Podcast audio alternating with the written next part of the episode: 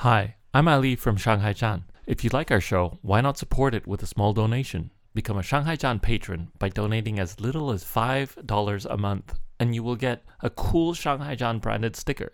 For $10, you get one of our amazing Shanghai Zhan coffee mugs. Just go to patreon.com slash Shanghai Zhan to sign up. That's Patreon, P A T R E O N dot com slash Shanghai Zhan. Thanks for your support.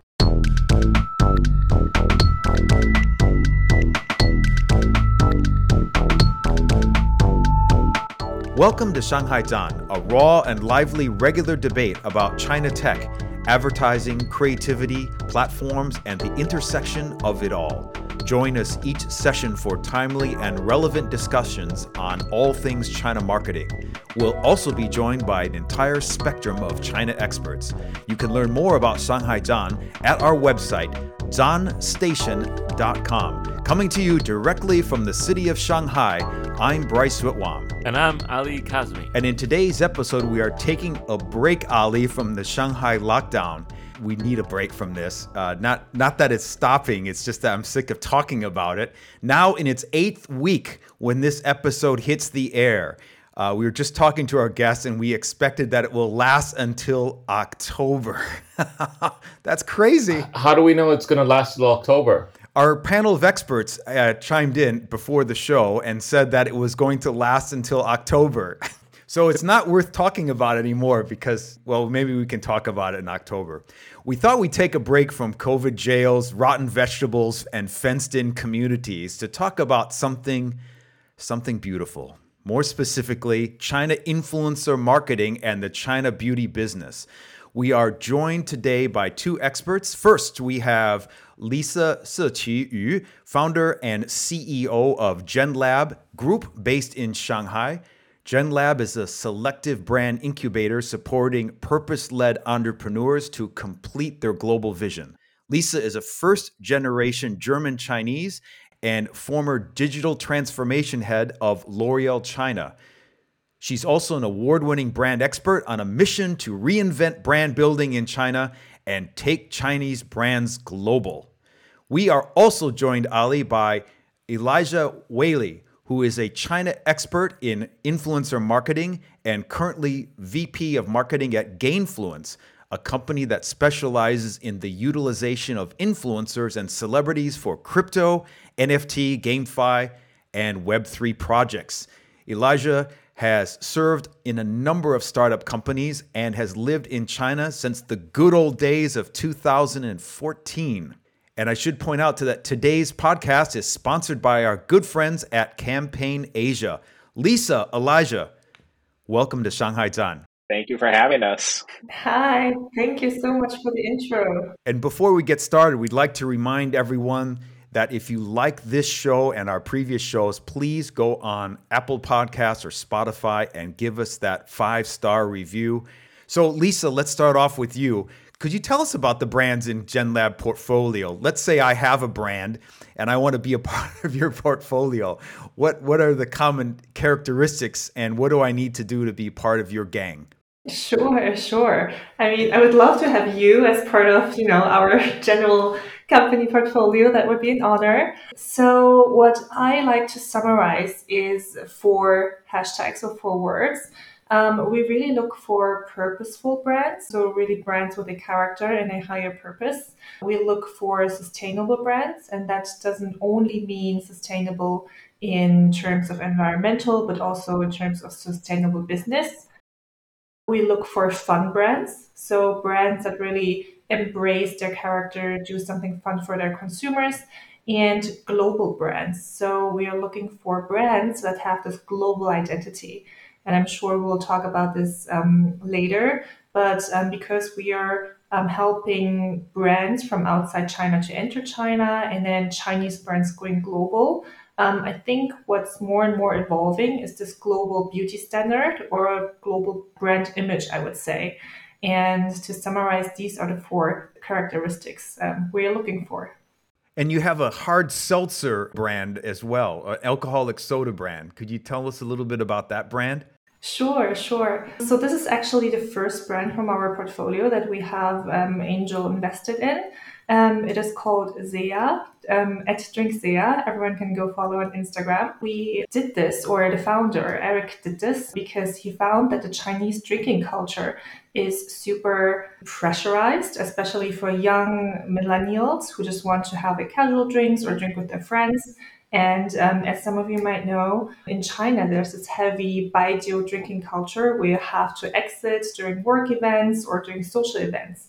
And Eric asked his friends and his co-workers, hey, do you like this? Or why do you do this? They were like, oh, because everyone is, is doing it.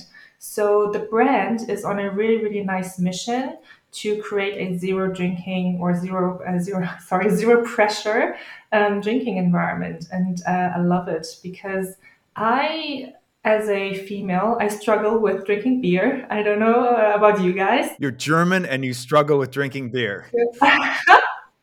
yes, I'm the I'm the untypical German, and um, I never managed to finish, you know, a beer or a larger cocktail in a bar.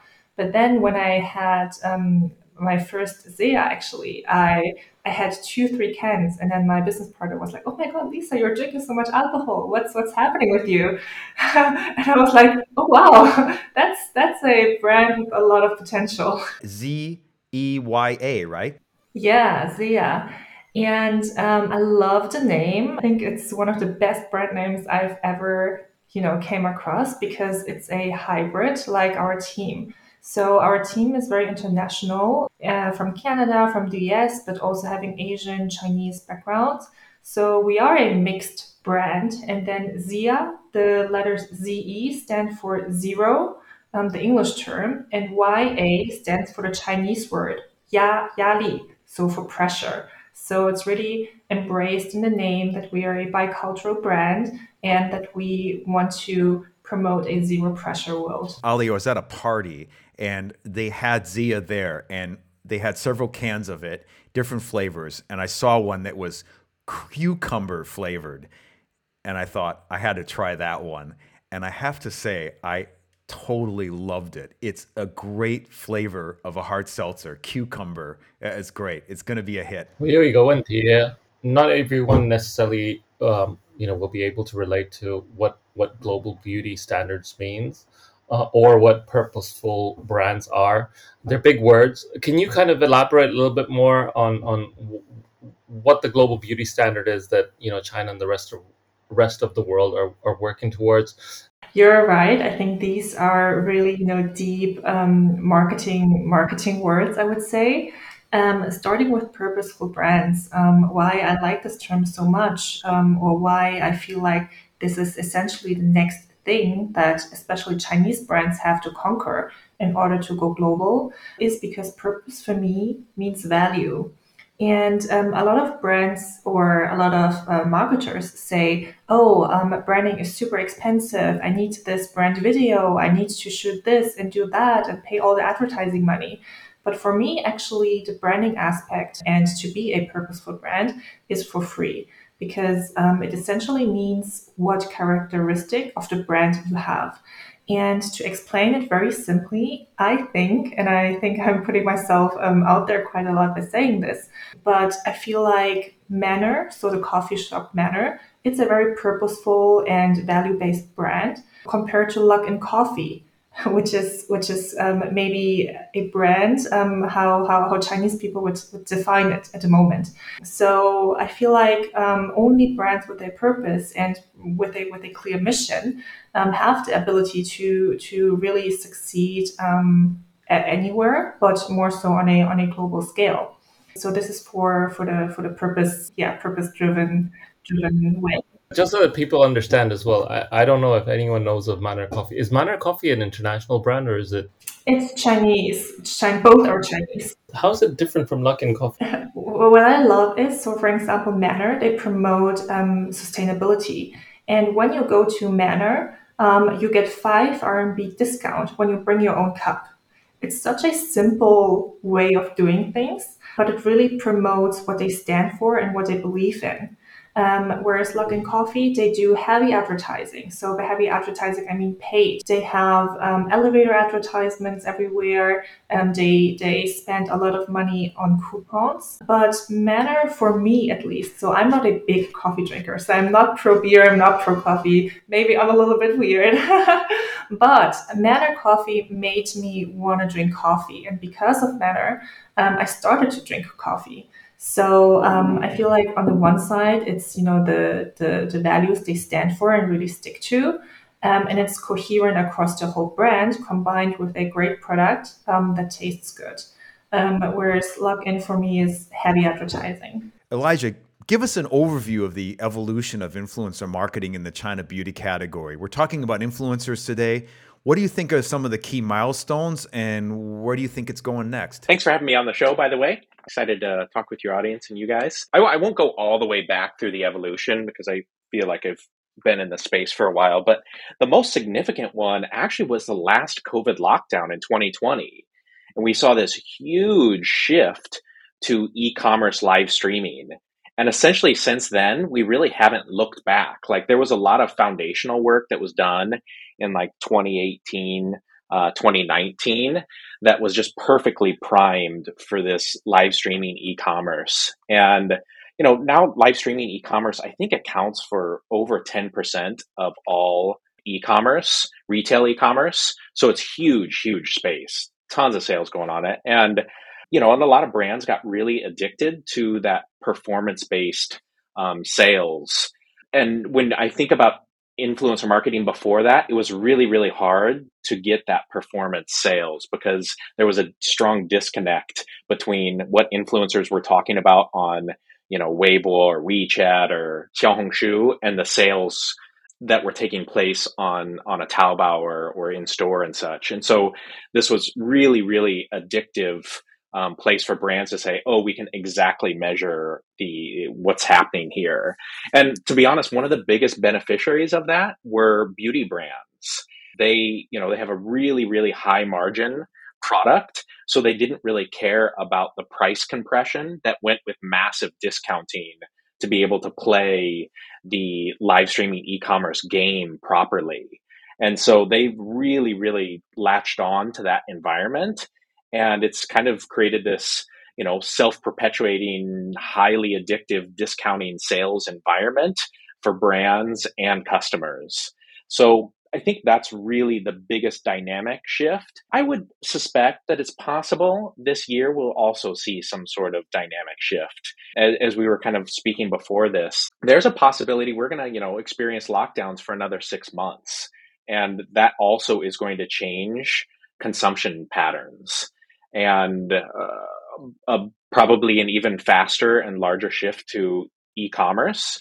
And inside of e-commerce environments, uh, we see all sorts of you know dynamic shifts, and and that kind of takes me to like my two big changes about where I think things are probably going. I had a buddy in 2018. He's a data scientist. Join Douyin's algo team, their algorithm team. And when he joined, I said, "So what's one of the biggest surprising things you learned about Douyin when you when you joined?" He was like, I, "I'm going to tell you what it is. Here's what Douyin plans to be. They plan to be the video storefront. They're going to be an e-commerce play. They're not a social media company." And I was like, really? Because at that time, they had no e commerce features at all. They didn't have any of the stuff that they're doing today. And I think that the potential for Douyin to be an e-commerce disruptor is huge. They've got a biohacking algorithm that just sucks users in and keeps them there for way longer than they want to be there. And their potential to be a massive, massive sales engine because of this direct content to commerce play that they have I think is hugely, hugely important and in an important way that I think a lot of people potentially are uh, underestimating at this point because pure content to commerce, this retailtainment, I think is just starting. And so I think that that's really interesting space to look at. And then the other one for me is I think China is going to be the world's first sales based economy. So in the West, we have a service based economy. And I think in China, we're going to see essentially everybody uh, or a, large, large uh, portion of the population is selling each other stuff. And that's really heavily facilitated through social commerce. And that's going to change, massively change the dynamics of how people buy, sell, and generate incomes in the country. And so these dynamics in there are the ones that are most interesting to me. So we're seeing a lot of global beauty brands being connected strongly with influencers, and influencers are launching beauty brands as well. For beauty brands that want to go global from China, is this a necessary step? Is having the right influencer model uh, something that's required, or is it something they can completely avoid uh, altogether? Using influencers at this point is not an option.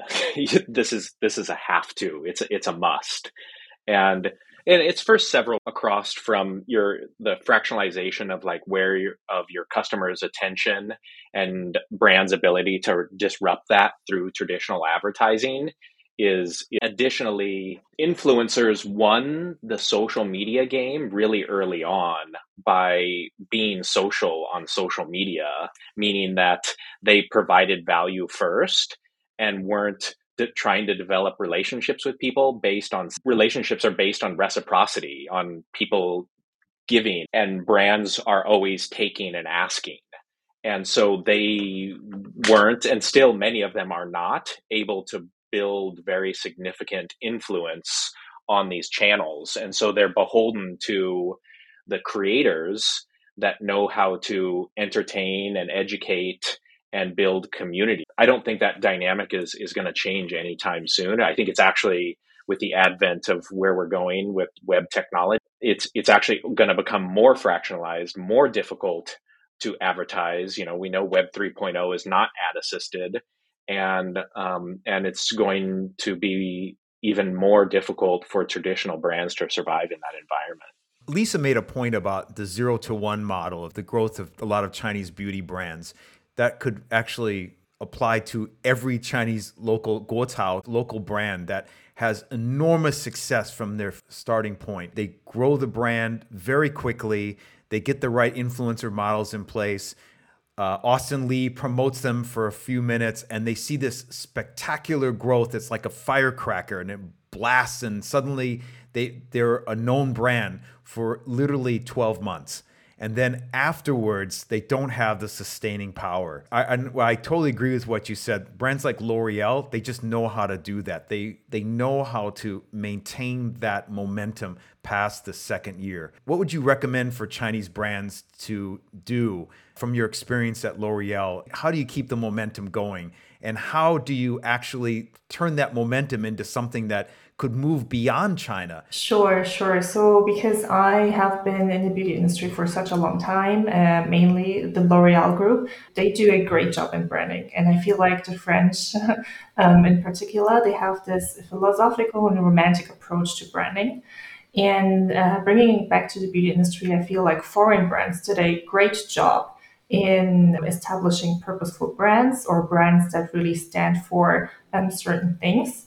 Um, however, looking at the other way around, and I think this will be a big topic um, coming up, is Chinese beauty going global because we saw the not so successful IPO and um, launch of Perfect Diary going global. So, and I feel like this is exactly the part that is missing for the C beauty brands. So I feel like there is things that foreign brands can learn from Chinese beauty brands, especially this zero to one kind of growth approach.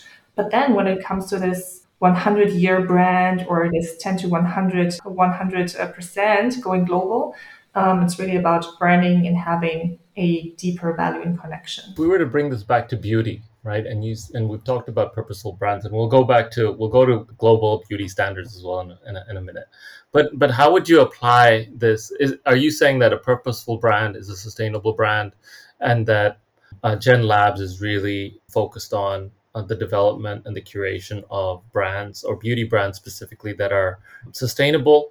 Um, what is it about the beauty industry that we're missing? Yeah, that's such an interesting question. And um, I love that because this is actually you know, the topic I want to really research and find out and find a magic formula. I think one thing that is probably boring and everyone would say, oh, of course, um, this is a baseline, is actually the product and the product quality. So nothing, you know, you can do the best marketing campaigns, you can have the best brand, but if the product doesn't convince, then there won't be repeat purchase and there won't be long term growth. So I just wanted to put it out there. This is the baseline, this is the bottom line. You have to have a good product that has a um, you know good consumer or product market fit. I think what the Chinese brands are really good at is this initial is this initial growth stage.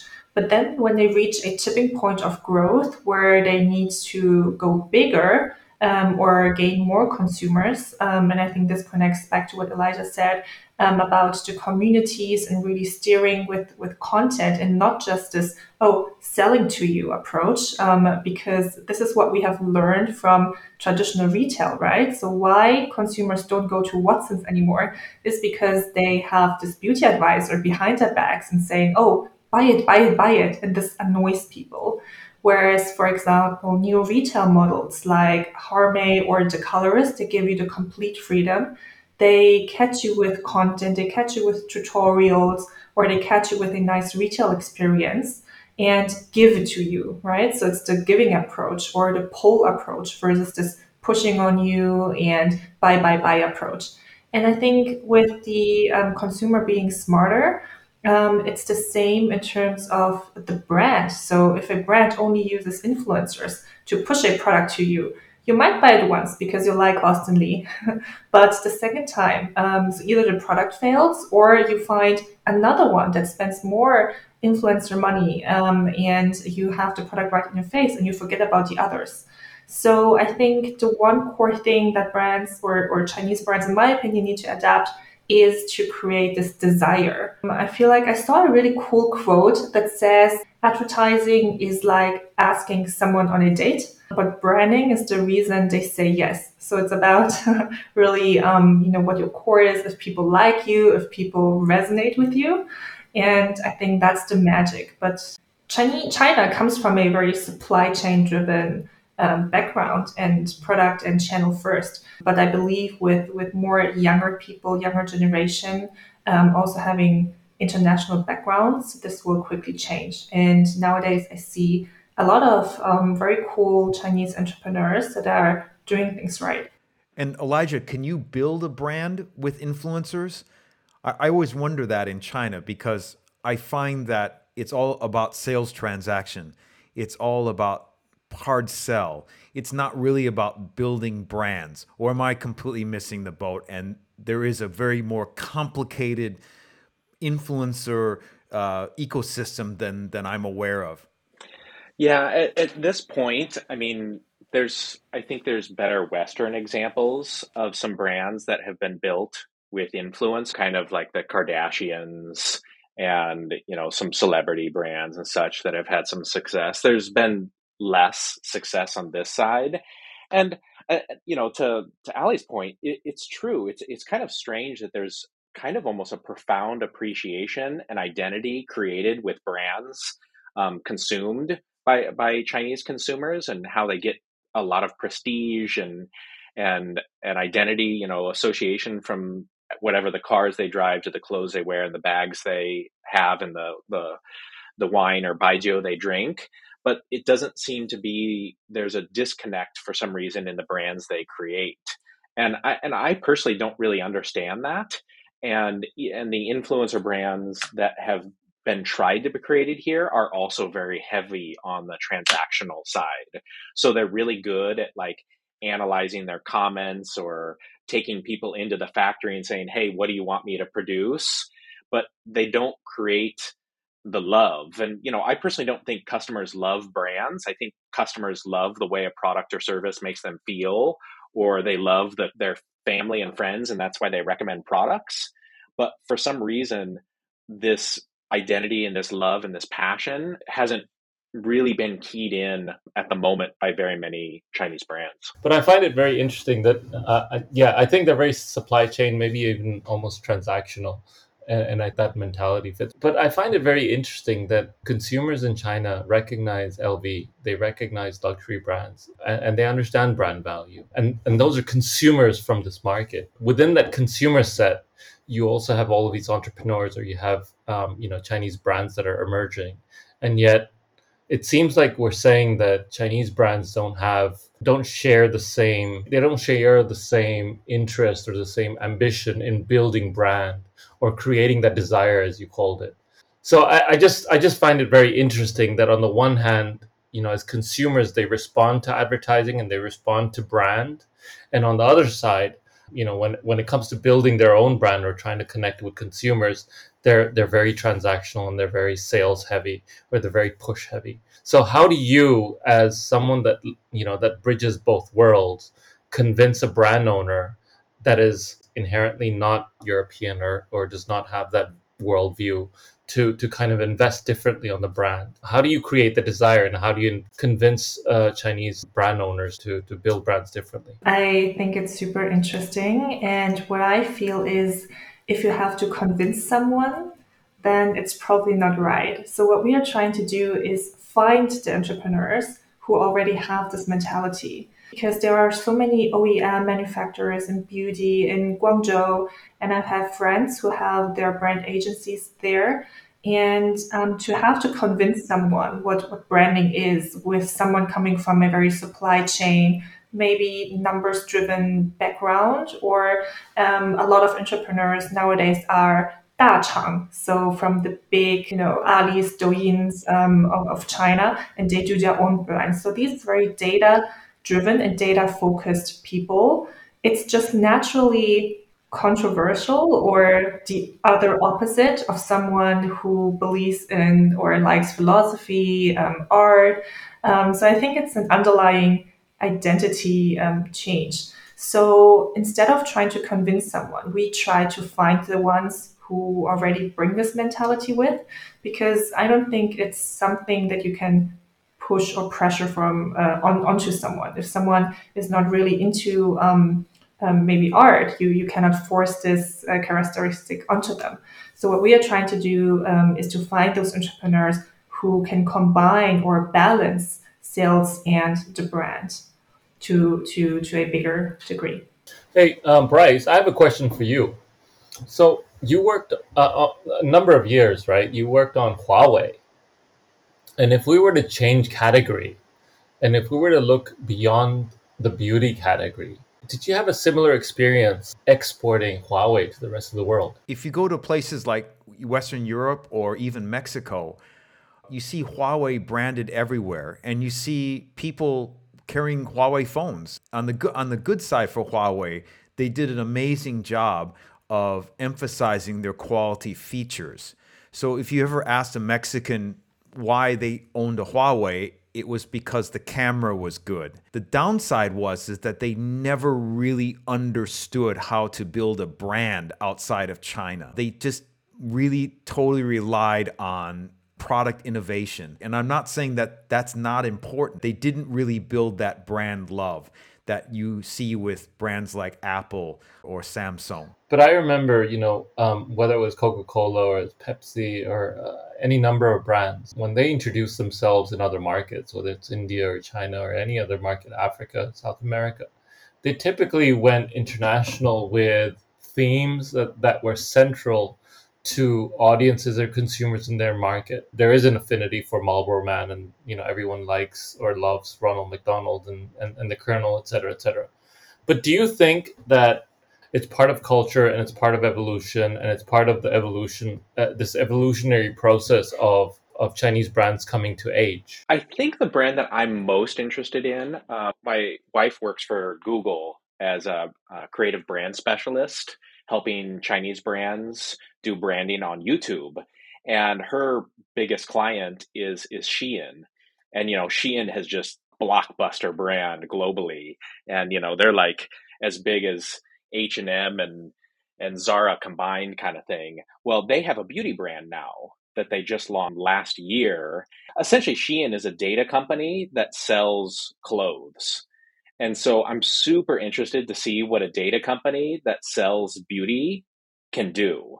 And they're, you know, they're not so necessarily strong on the branding side, but man, nobody can beat them at design and logistics and targeting uh, ads and understanding and creating trends that's one that I think that would be really interesting to watch. What are they doing in that space on trend creation and utilization of data? Yeah, so they use predictive data analytics. So they really combine, you know, they work really closely with Google on using their trend analysis tools and they essentially know what's going to sell before it sells.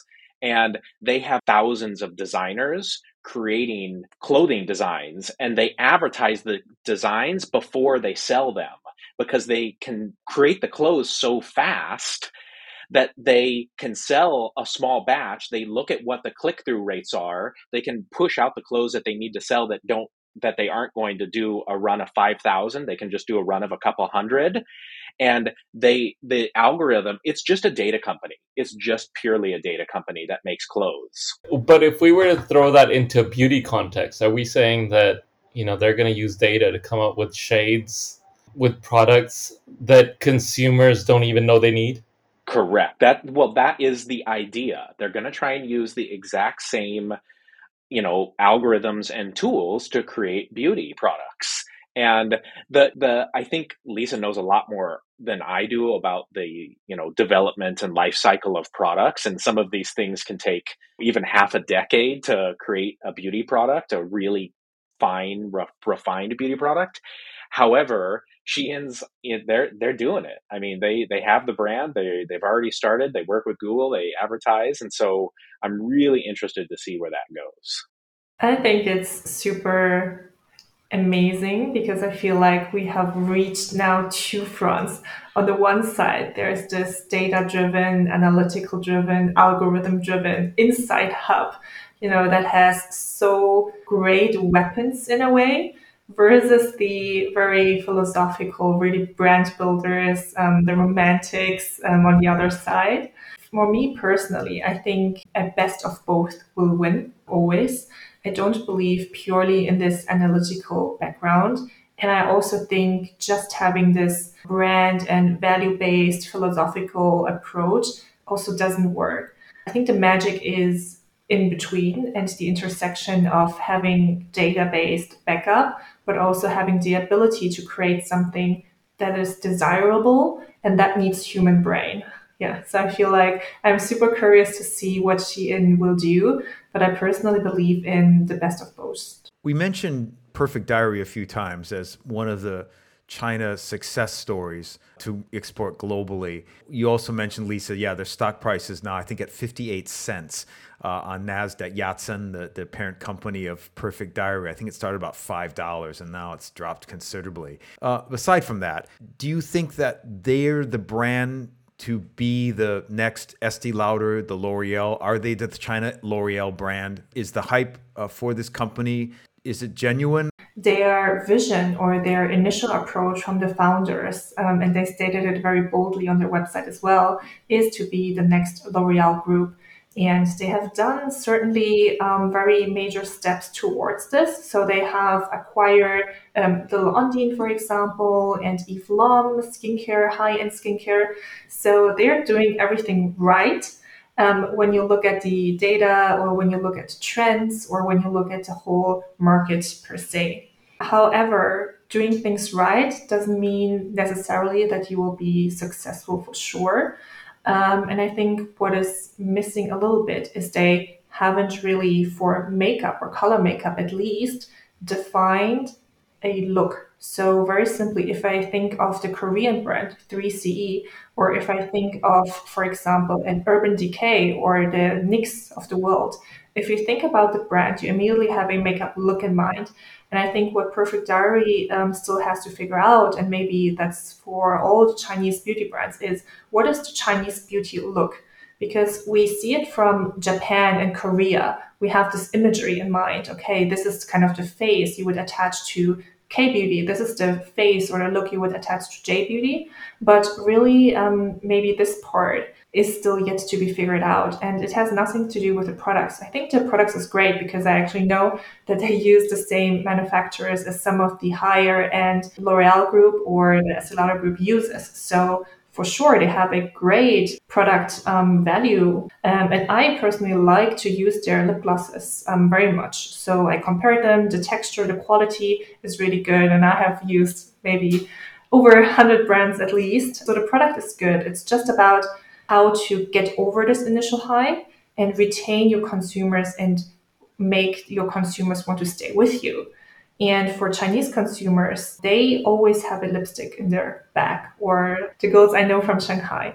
And one insight that I've seen uh, years ago is they only put their most expensive lipsticks with themselves or in their bags because you want to pull out a Guerlain, you want to pull out an Yves Saint Laurent, you want to pull out maybe even an Hermes lipstick just to show that you have it because you want to identify yourself with it.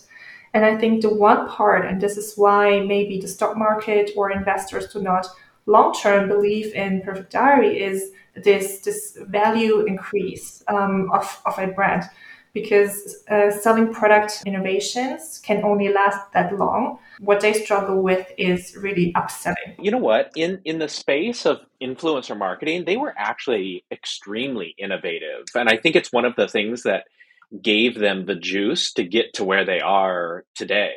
The first part, there there was actually like kind of a few things that I recommend to brands that were almost direct learnings from them. And one of the first ones was is they when they ran influencer campaigns, one of their big focuses was to get the influencers audience to create UGC content. So they knew that they could get this amplification effect by promoting UGC content creation. And the next thing that they did, uh, this was a fuller strategy too, because the next thing that they did was they they actually really actively worked to engage with influencer follower comments and questions and even comment and question on UGC content and take that UGC content and repurpose it on their own channels and reward people for creating UGC content. And so they created this super, super holistic influencer marketing uh, community approach that was very rich and very real. And then, even driving further down the funnel, they aggregated content creators and their own customers into what you know we call private traffic channels or private pools now. And i personally believe that that was super super genius you know and it was they were the first ones to say that hey you know they had a million customers in private wechat groups with you know AI automation feeding them content or answering questions or stimulating the brands and such. And this was actually, I think, one of the first conversations when I met Lisa back in maybe 2018, 17 or something that I asked her. I said, "Hey, Perfect Diary is doing this." Crazy innovation around community management and these private traffic channels. Is this something that L'Oreal is going to do?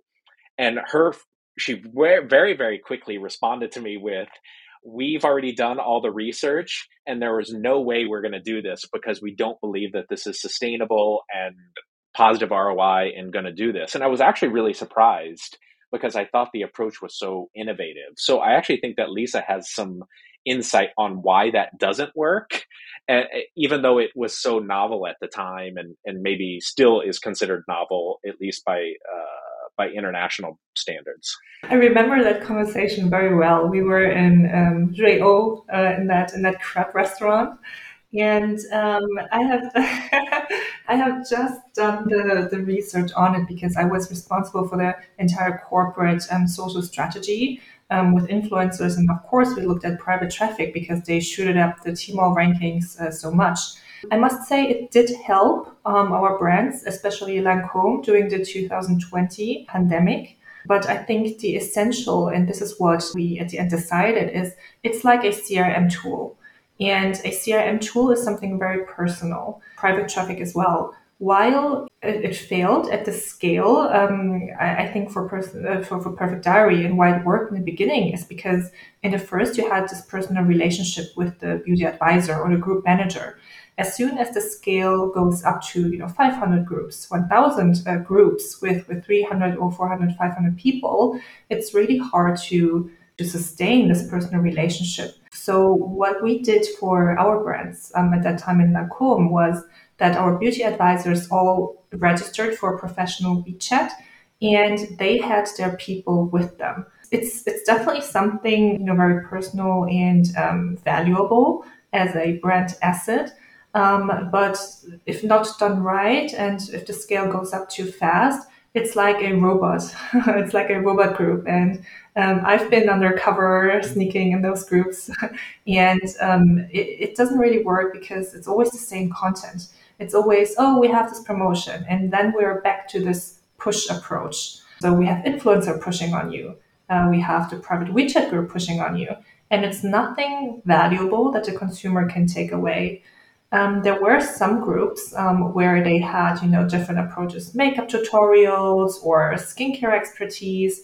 But as one brand, there's only so much you can talk about and uh, you know after a week or a month um, you, you get out of content uh, what i think would be definitely um, you know worth looking at is for retailers um, like the colorist because they have a, a, bigger portfolio of groups and they have much more content to talk about so maybe that's worth something to explore into but as a single brand in today's world going through you know creating your own wechat groups maybe on a small scale, but if, if you want to leverage this as a bigger kind of um, scale of thing like a live stream, I would I would put a question mark on there. We're ready for the famous A/B test. Does everyone know what the A/B test is? A stands for Ali and B stands for Bryce, and it's a test. Uh, uh so w- what basically happens is I, I end up shooting words or a collection of words, and whatever comes to either of your minds first is what you need to answer with. Yeah, these don't go from a geographical like bias here. So obviously we're testing Lisa's German Chinese roots, and we know Elijah's from Nebraska. Glam glow or urban decay? Urban decay.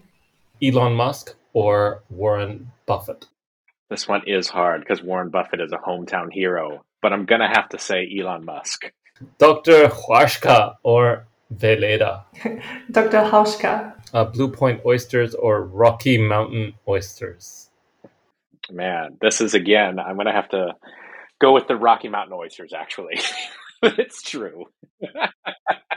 it's true. Lisa, Lisa, do you know what the difference is between the Blue Point and the Rocky Mountain? Well, a uh, a blue point oyster, I think you know, is a very refined um, seafood, and a Rocky Mountain oyster is a, a sheep testicle that has been deep fried. Hmm, interesting. Interesting. Baijiu or schnapps? I'm the most untypical German probably in the world. um, I would have to go with Baijiu because it's an influencer one. Austin Li or Sami Slimani? Oh, because I've worked with Austin so much, I'm gonna pick him. Um, oh, this is getting delicious. All right, cheese Frenchies or chicken nuggets? This is for you, Elijah. Man, this is so hard. Uh, I'm gonna go with a cheese Frenchie. And what is a cheese Frenchie? A cheese, well, a, a cheese Frenchie for me is just a deep. Again, it's another fried you know, uh, uh, cheese sandwich. it's pretty delicious. Cucumber or white peach hard soda? I want to say both, but um, I feel the pressure because Professor Bryce is such a big fan from cucumber, so I'm going to put a special one and say cucumber. Kool Aid or Sunny D? Oh, yeah. I'm going to have to say Kool Aid. Kool Aid was invented in Nebraska, by the way. It was it really? Well, uh, Lisa, Elijah, thanks for being on the show. It's really awesome. Great talking to you. I think we could really talk for hours about these subjects. So thanks a lot for being on the show. Thanks so thank much. Thank you for having us. And thank you, everyone, for joining us on today's episode. Join us next week for another exciting show. And to all our listeners, until then, have a great day.